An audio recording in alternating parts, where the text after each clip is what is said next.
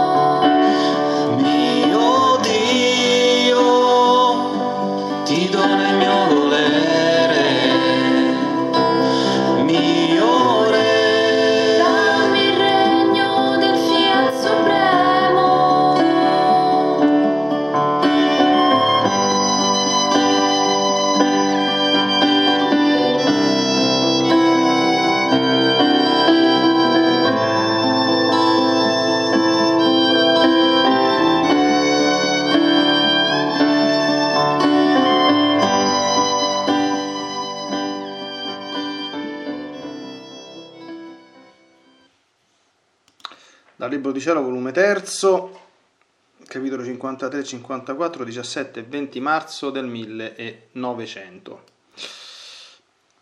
Questa mattina il benedetto Gesù mi faceva vedere il Santo Padre con le ali aperte che andava in cerca dei suoi figli per raccoglierli sotto le sue ali e sentivo i suoi lamenti che diceva Figli miei, quante volte ho cercato di radunarvi sotto le mie ali e voi mi sfuggite.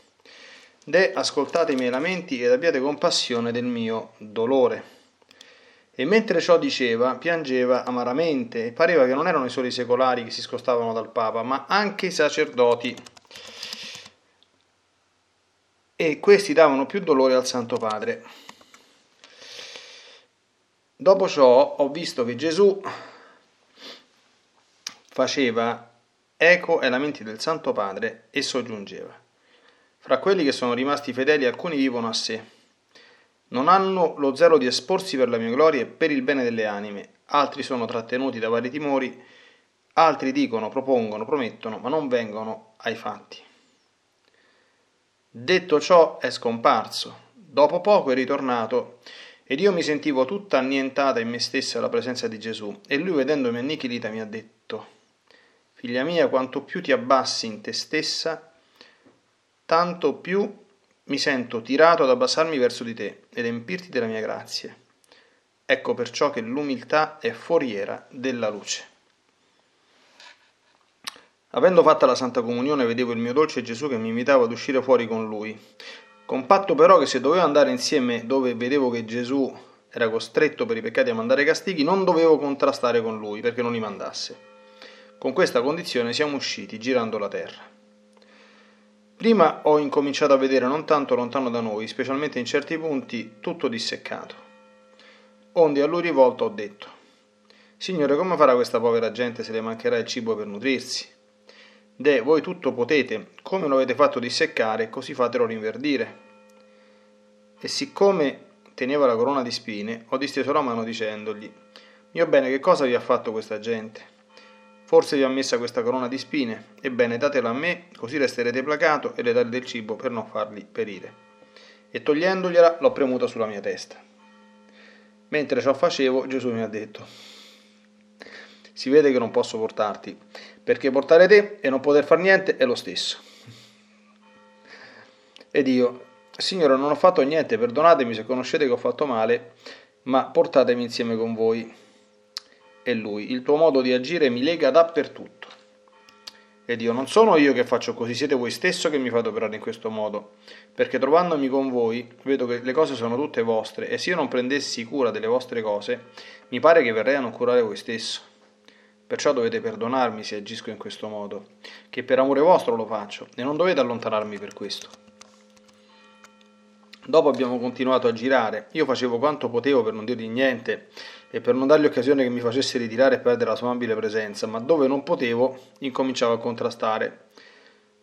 Giunti ad un punto d'Italia, stavano facendo un combinato da cui doveva venire un gran dissesto, ma non ho capito bene cosa fosse perché avendo incominciato a dire Signore non permettete povera gente come faranno, vedendo Gesù che io mi affannavo e volevo impedirglielo, mi ha detto con impero, ritirati, ritirati. E togliendosi una cinta di chiodi, di spilli che teneva incarnati nel suo corpo, che lo faceva molto soffrire, ha soggiunto, ritirati e porta questa cinta con te che mi darai molto sollievo. Ed io, sì, me la metterò invece vostra, ma lasciatemi stare con voi. E lui, no, ritirati e l'ha detto con tale impero che non potendo resistere, in un istante mi sono trovato in me stessa e non ho potuto capire che cosa fosse il combinato.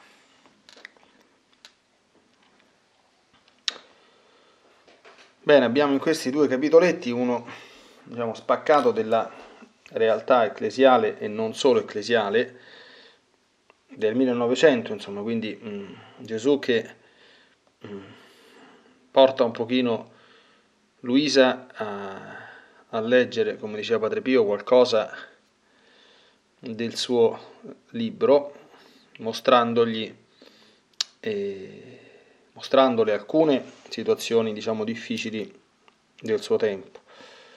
Calate nel contesto storico, il Papa il 17 marzo del 1900 era ancora Leone XIII e la situazione, diciamo così, rispetto certamente a tante cose che si vedono oggi era molto molto differente eh, nella Chiesa, però tanto per contestualizzare storicamente, mh, mm, verso la fine dell'Ottocento, seconda metà dell'Ottocento, a partire dagli ambienti un pochino legati alla riforma protestante, cominciarono a circolare una serie di idee, di posizioni teologiche che anche se a quei tempi era un pochino più complicato, cominciavano gradualmente magari a far presa anche su qualche membro, diciamo così, della gerarchia cattolica, portando certamente difficoltà all'interno del corpo ecclesiale, specialmente dentro un pontificato come quello di Leone XIII, che mh, vedendo ecco, il, come dire, l'avanzare abbastanza imperioso ecco, di alcune nuove realtà fino a prima sconosciute, c'era per esempio il comunismo, c'era il, il, il liberismo ateo, no? eh, anche nel nord Italia, anche nel regno, di, nel regno di, di, del nord Italia poi nell'unità d'Italia, sappiamo tutti quanti la storia come è stata, quindi c'era un momento un po' particolare in cui Leone XIII diede come indirizzo il, come dire, una sorta di e rinsaldamento ecco, della Chiesa intorno al suo patrimonio dogmatico e dottrinale per ritrovare una propria compattezza e quindi, mm, diciamo così, riuscire a fronteggiare queste nuove sfide abbastanza violente in alcuni casi che provenivano dal mondo. Ecco. Qui a quanto Gesù riferisce eh, si assiste a dei lamenti, diciamo così, del Santo Padre, e andava in cerca dei suoi figli per raccoglierli sotto le sue ali e questo il, per questo che ho voluto contestualizzare un po' l'episodio, no? E, e invece si vede sfuggire, diciamo, dalle ali molti figli e non soltanto i secolari, nel senso coloro che andavano dietro queste nuove dottrine, che poi, come sappiamo, nel contesto storico italiano, insomma, l'Italia giolittiana, prefascista, insomma, adesso non possiamo fare una lezione di storia, no? vide la comparsa, diciamo così, di tutta una serie di posizioni filosofico-dottrinali non molto compatibili con la rivelazione, no? Ma dice che c'è, comincia ad esserci anche qualche sacerdote un fenomeno, mentre oggi purtroppo c'è un clima un pochino più eh, tranquillo, nel senso che a volte si assistono anche a delle cose insomma abbastanza pittoresche da parte di qualche uomo di chiesa, no? c'è un po' più, di, forse troppa, di, di, tolleranza. A quei tempi era un pochino strano vedere certe cose.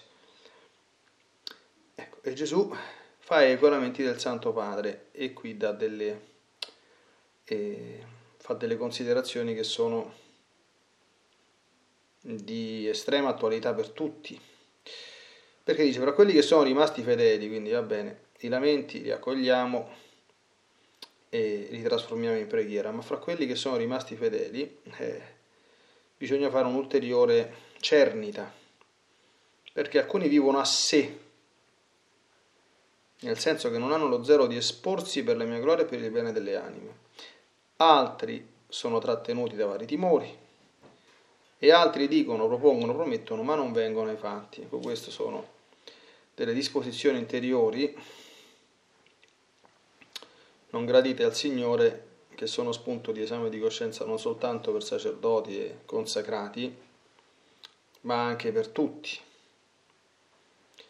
Primo, ecco, la mancanza di zelo di esporsi per la gloria di Dio e il bene delle anime. Questo riguarda tutte le volte che non si fanno alcune cose davanti agli uomini per paura di essere ridicolizzati o di essere criticati o di essere giudicati o di essere tacciati per retrogradi, per integralisti, per, per, eh, per anacronisti o cose di questo genere. Certamente lo zelo, come dicono i maestri di spirito, non deve essere disordinato, non deve essere amaro e non deve essere eccessivo. Questo dobbiamo sempre ricordarlo perché non si può ecco, eh, agire in maniera disordinata, eh, confusionaria o comunque rispettosa di tante cose, anche in nome dello, dello zelo. Lo zelo deve essere sempre uno zelo appunto ordinato, uno zelo se vogliamo equilibrato e garbato, ecco. Però ci deve essere, nel senso che quando io eh, mi accorgo che non dico una cosa per paura di essere giudicato, non faccio qualcosa per paura di essere deriso cose di questo genere e quella cosa è oggettivamente per la gloria di Dio e per il bene delle anime, qui c'è un punto di esame di coscienza, d'accordo? molto profondo. Ecco, noi dobbiamo sempre andare al cuore delle nostre azioni e delle nostre motivazioni, ecco, perché, eh, ripeto, non avere zelo di esporsi per la gloria di Dio e per il bene delle anime. Esporsi vuol dire, Gesù dice nel Vangelo, non può restare nascosta una città collocata sul monte, quindi vedano le vostre opere buone. Non dice ostentatele con superbia, con fanatismo, con arroganza, però è inevitabile che un'opera buona, quando un'opera buona esterna si vede. Se io entro in chiesa e quando passo davanti al tabernacolo, anche se nessuno si rovina nostro Signore, non mi vergogno di fare la genuflessione, tanto per dire una cosa sciocca, è una cosa che si vede. Io non faccio quella cosa per farmi vedere, faccio quella cosa per amore e per onore di Dio. Ma certo in un contesto dove per esempio mi dovessi trovare, in un contesto dove è molto, molto così, molto, molto desacralizzato, molto scristianizzato, dove non è percepita l'importanza di un gesto del genere scambiato per bigottismo o per devozionalità, io lo faccio lo stesso perché so che così non è, anche se so che mi prenderanno in giro, ecco questo è un esempio, piccolo esempio mm, che ci fa comprendere il senso di quello che Gesù dice. Altri sono trattenuti da vari timori.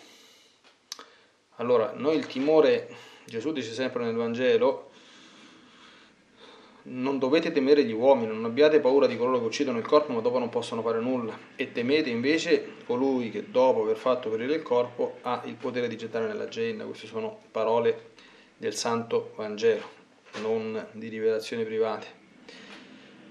Quindi, mm, cosa che quello che ci muove ad agire, noi non dobbiamo mai fare o non fare qualcosa per timore delle creature Assolutamente, perché ciò che deve muovere il nostro agire deve essere non la paura ovviamente di Dio, perché di Dio non bisogna avere paura, ma il santo timore di Dio, cioè la coscienza che noi stiamo agendo sotto i suoi occhi e quello che deve averci a cuore è non dispiacere Lui e non, non contristare le creature. Quindi il timore degli uomini non deve essere una remora da agire. E poi ci sono quelli che, anche questo Gesù dice nel Vangelo, dice, eh, quanto vi dicono riguardo agli scribi e farisei, fatelo, osservatelo, ma non fate secondo le loro opere perché dicono e non fanno. Vedete come Gesù è sempre lo stesso, quindi anche attraverso altre espressioni ripete quello che ha insegnato. Altri, sono, altri dicono, propongono, promettono, ma non vengono ai fatti. Dicono e non fanno. Ecco, sapete che chi chiacchiera molto e opera poco, nella Sacra Scrittura è paragonata sia nel Vangelo che per esempio nel profeta Ezechiele, a un albero che produce molte foglie ma pochi frutti. Ecco, le foglie sono le chiacchiere, i frutti sono i fatti. Ecco, e il Signore, ricordiamo la parabola del fico seccato, vuole trovare buoni frutti dalle nostre vite, quindi non soltanto buone intenzioni, non soltanto buoni propositi, non soltanto buoni pensieri, non soltanto buone parole, ecco, ma appunto buone opere.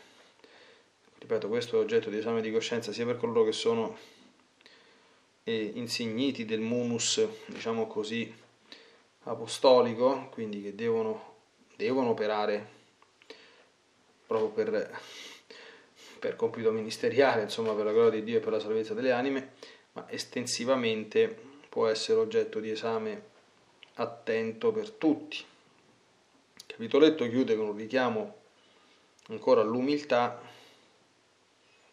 e conseguente appunto all'annientamento in se stessa la presenza di Gesù.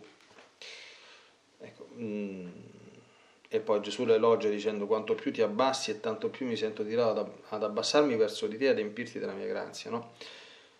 Qui possiamo brevissimamente mm, ricordare che l'umiltà, l'umiliarsi fa bene per diventare umile, umiliarsi, quindi fare un atto di volontà appunto, con cui ci si abbassa a,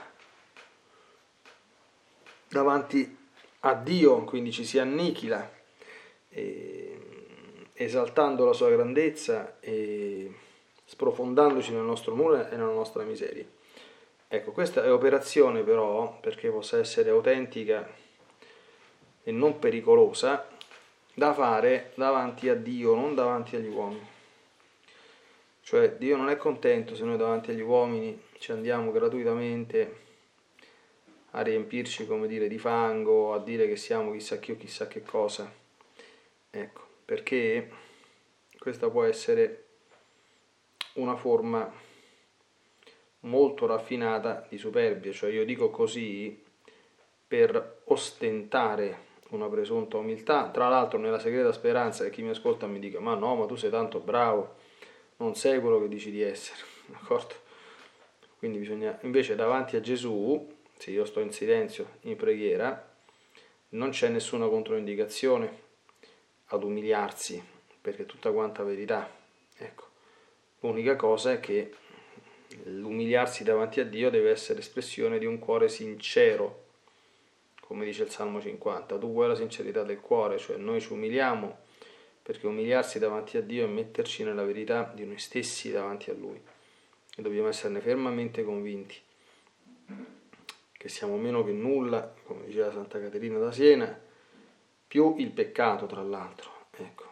Per cui senza che questo ingeneri sentimenti di, di disperazione o di scoraggiamento, o peggio ancora di malsano timore di Dio, insomma, che sono tutte quante cose che non vengono dallo Spirito Santo ma dal nemico, però questo sprofondare pacificamente, serenamente, delicatamente, suavemente e dolcemente nella Valle Santa del nostro nulla, anche rievocando in maniera sana, non malata, qui bisogna fare molta attenzione, qualche nostro peccato della vita passata o qualche nostro errore che ci ricorda insomma bene chi siamo, ecco perché il ricordo dei peccati e degli errori passati che sono stati confessati, di cui ci siamo pentiti e che li abbiamo riconosciuti, eh, non deve essere ordinariamente coltivato, se non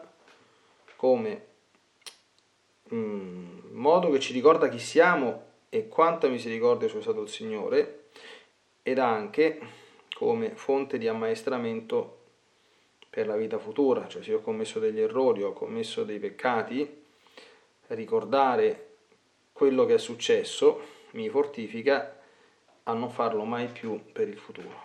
Queste sono le due, le, le due uniche forme sane con cui possiamo, in un contesto di umiltà davanti a Dio, anche ricordare le nostre cose passate. Ecco, ripeto, non per andare in sterili e non buone depressioni, abbattimenti, scoraggiamenti, disperazioni o cose del genere. Ecco, il secondo capitolo che abbiamo letto, un tema noto e già ricorrente diverse volte anche da questi primi volumi, mm, e che riguarda un po' il ministero, un po' il ministero di vittima da parte di Luisa, no? un po' questo grande mistero, e anche qui possiamo, come dire, in punta di piedi azzardare qualche accostamento anche a noi povere anime che cerchiamo di amare un po' Gesù, cioè, mm, vedete, qui Gesù scherza, scherzano reciprocamente, dice se ti porto dietro con me, tu cominci a intercedere, a chiedere misericordia, mi prendi la corona di spine, io mi commuovo ecco, e, non, e, e non passo alle maniere forti, diciamo così, per correggere i miei figli. Ecco. E, e Luisa dice, ma no, ma perché qui bisogna ricordare tutti quanti, anche per avere, come dire, una idea teologica corretta di alcune dinamiche, no? Ecco. Perché quando Gesù,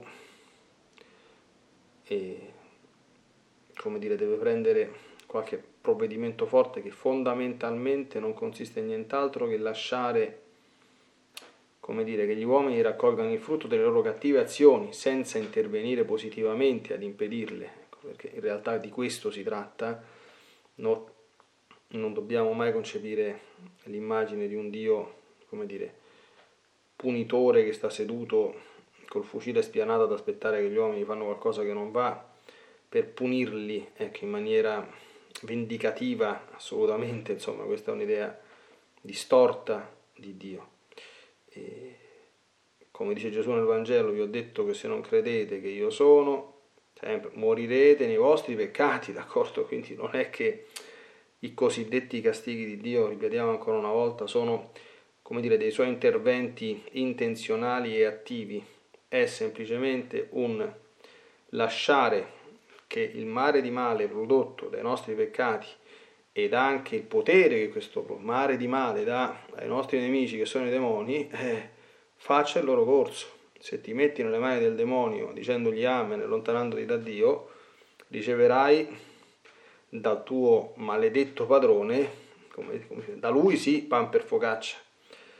Capite? E la misericordia di Dio consiste nel fermare queste cose qui, appunto per amore dell'uomo, e avendosele prese Gesù su di sé a suo tempo e le anime vittime su di sé nel tempo attuale. Ecco, ma in alcuni momenti, perché gli uomini capiscano, non scambiano questa cosa per perché non, non, succede niente, d'accordo? O comunque Dio gli va bene qualunque cosa perché tanto fa niente, non interviene, nel senso che lascia che le cose facciano il loro corso, ecco, perché noi possiamo capire, no? Ecco, dire, prendere una bella eh, salutare lezione dagli eventi della vita.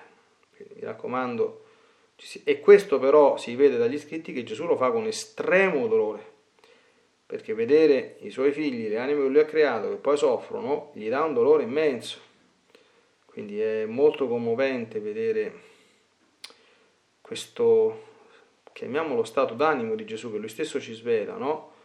Quindi l'amore per le anime, che vorrebbe tirarle fuori da un mare di guai, che si è completamente offerto, immolato, che cerca di attrarle al bene in tutti i modi possibili, quasi mendicando l'amore, supplicandoli, fatela finita, che se fate così starete male voi. Nessuno che se lo fila, nessuno che lo ascolta, quindi dando in questo un dolore che non è nemmeno principalmente per il fatto di essere trascurato da parte di Gesù, ma causato dal fatto che se gli uomini non lo ascoltano si andranno a fare tanto di quel male passando di male in peggio. E allora dice forse è meglio che adesso li lascia un pochino in balia, così forse sbattendoci la testa torneranno indietro. Questo però Gesù gli causa delle sofferenze, d'accordo? Si vede dagli scritti, soffre a vederci soffrire. Quindi è una cosa abbastanza commovente, quindi è certamente destinata a, a mio avviso, a correggere molte immagini distorte di Dio, quindi vedere questi comportamenti e questi atteggiamenti, insomma, di, di Gesù, che se uno riflette bene sono tutti, come diversamente non potrebbe essere, mossi dall'immenso amore che ha per noi, per le anime. Ecco, eh, qui vedete, Luisa lo ferma in qualche modo e dice il tuo, logo di, il tuo modo di agire mi frena dappertutto. Queste sono le classiche, come dire, eh, i classici alterchi graziosi che ci stanno ecco, tra Gesù e i suoi servi, no? Sembra che litigano un po', ecco, in, senso, in senso buono ovviamente, eh, cerchiamo di capire bene cioè, ecco che Gesù gli dice lasciami perdere che devo, eh, eh, in questa situazione devo, devo, lasciare che le cose facciano il loro corso. Ma no, Signore, se lasci che i campi si seccano, questi si morono di fame. D'accordo? E se c'è qualcosa che non va, me le prendo io le conseguenze di questo male. E gli prende la corona e se la mette in testa, no?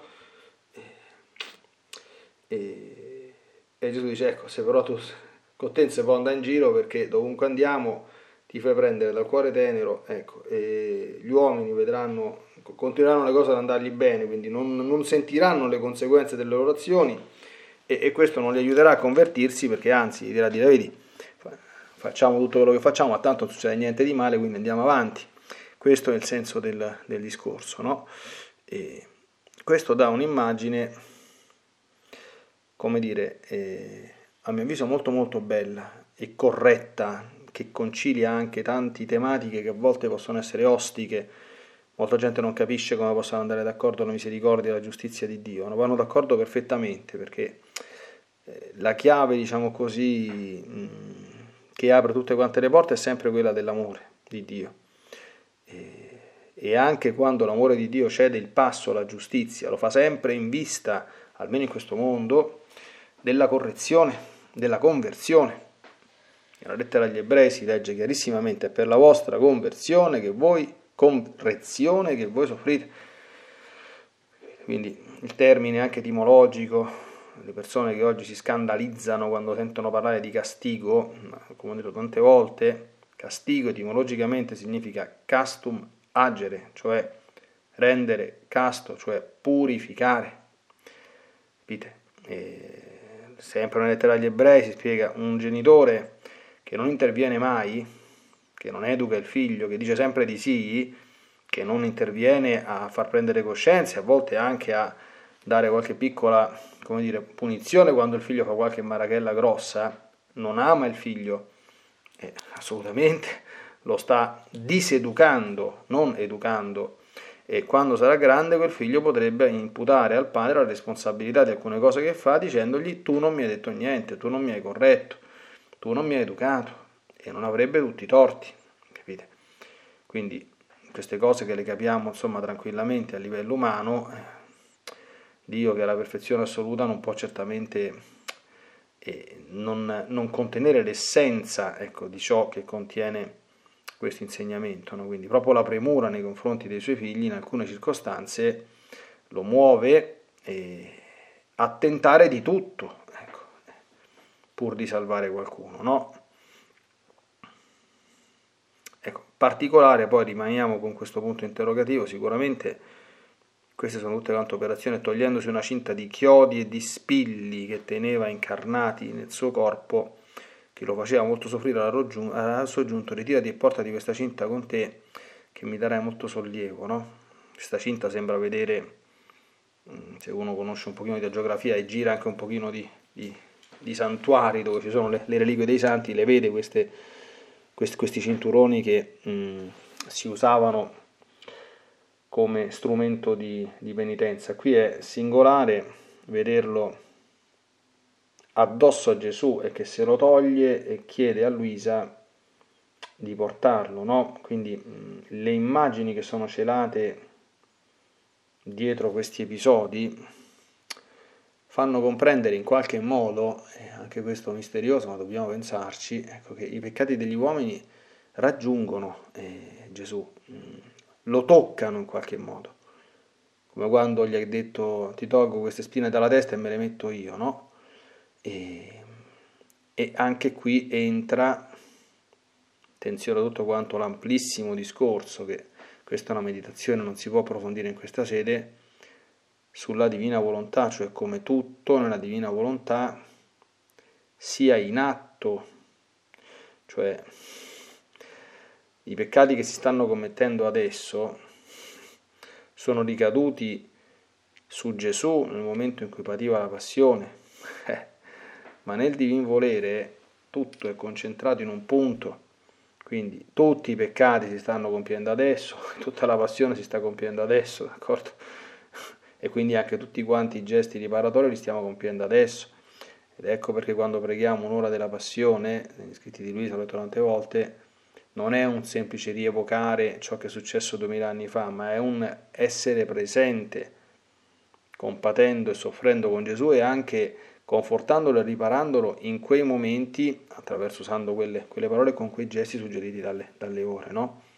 Quindi questo è un altro grande campo di, di meditazione, oltre che anche di, di catechesi, però non è questa la sede per farlo, che apre questa, questa immagine. Ecco, Gesù che si toglie questa cinta di chioro e di spilli, la lascia a Luisa in concomitanza di questo strano episodio, insomma, che vedono qualcuno che stava complottando qualcosa che poi Gesù non spiega, non spiega cosa sia. Quindi significa che l'agire dell'uomo non lascia che, che qualcuno ne pensi tu, affatto indifferente il cuore di Gesù né quello della Madonna, sia nel male, però abbiamo visto anche con quello che ha fatto Luisa, ovviamente anche nel bene.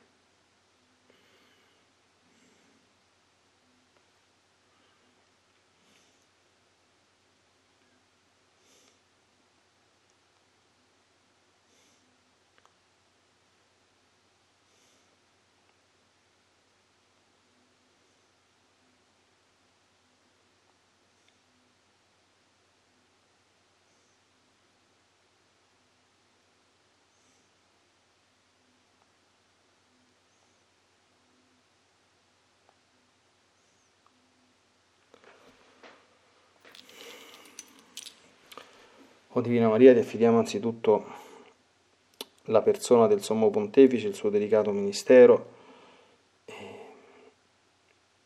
e la comunione ecclesiale dei pastori tra di loro e di tutti, ecco, con colui che nella storia, nella contingenza attuale, rappresenta la continuità con la successione di Pietro e è il dolce Cristo in terra.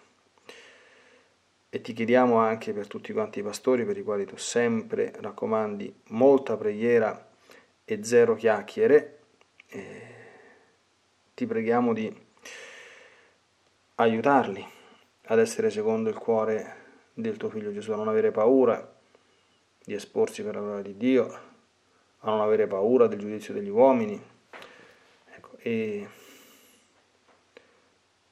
a non fare eccessi di parole non seguite dai fatti come abbiamo meditato.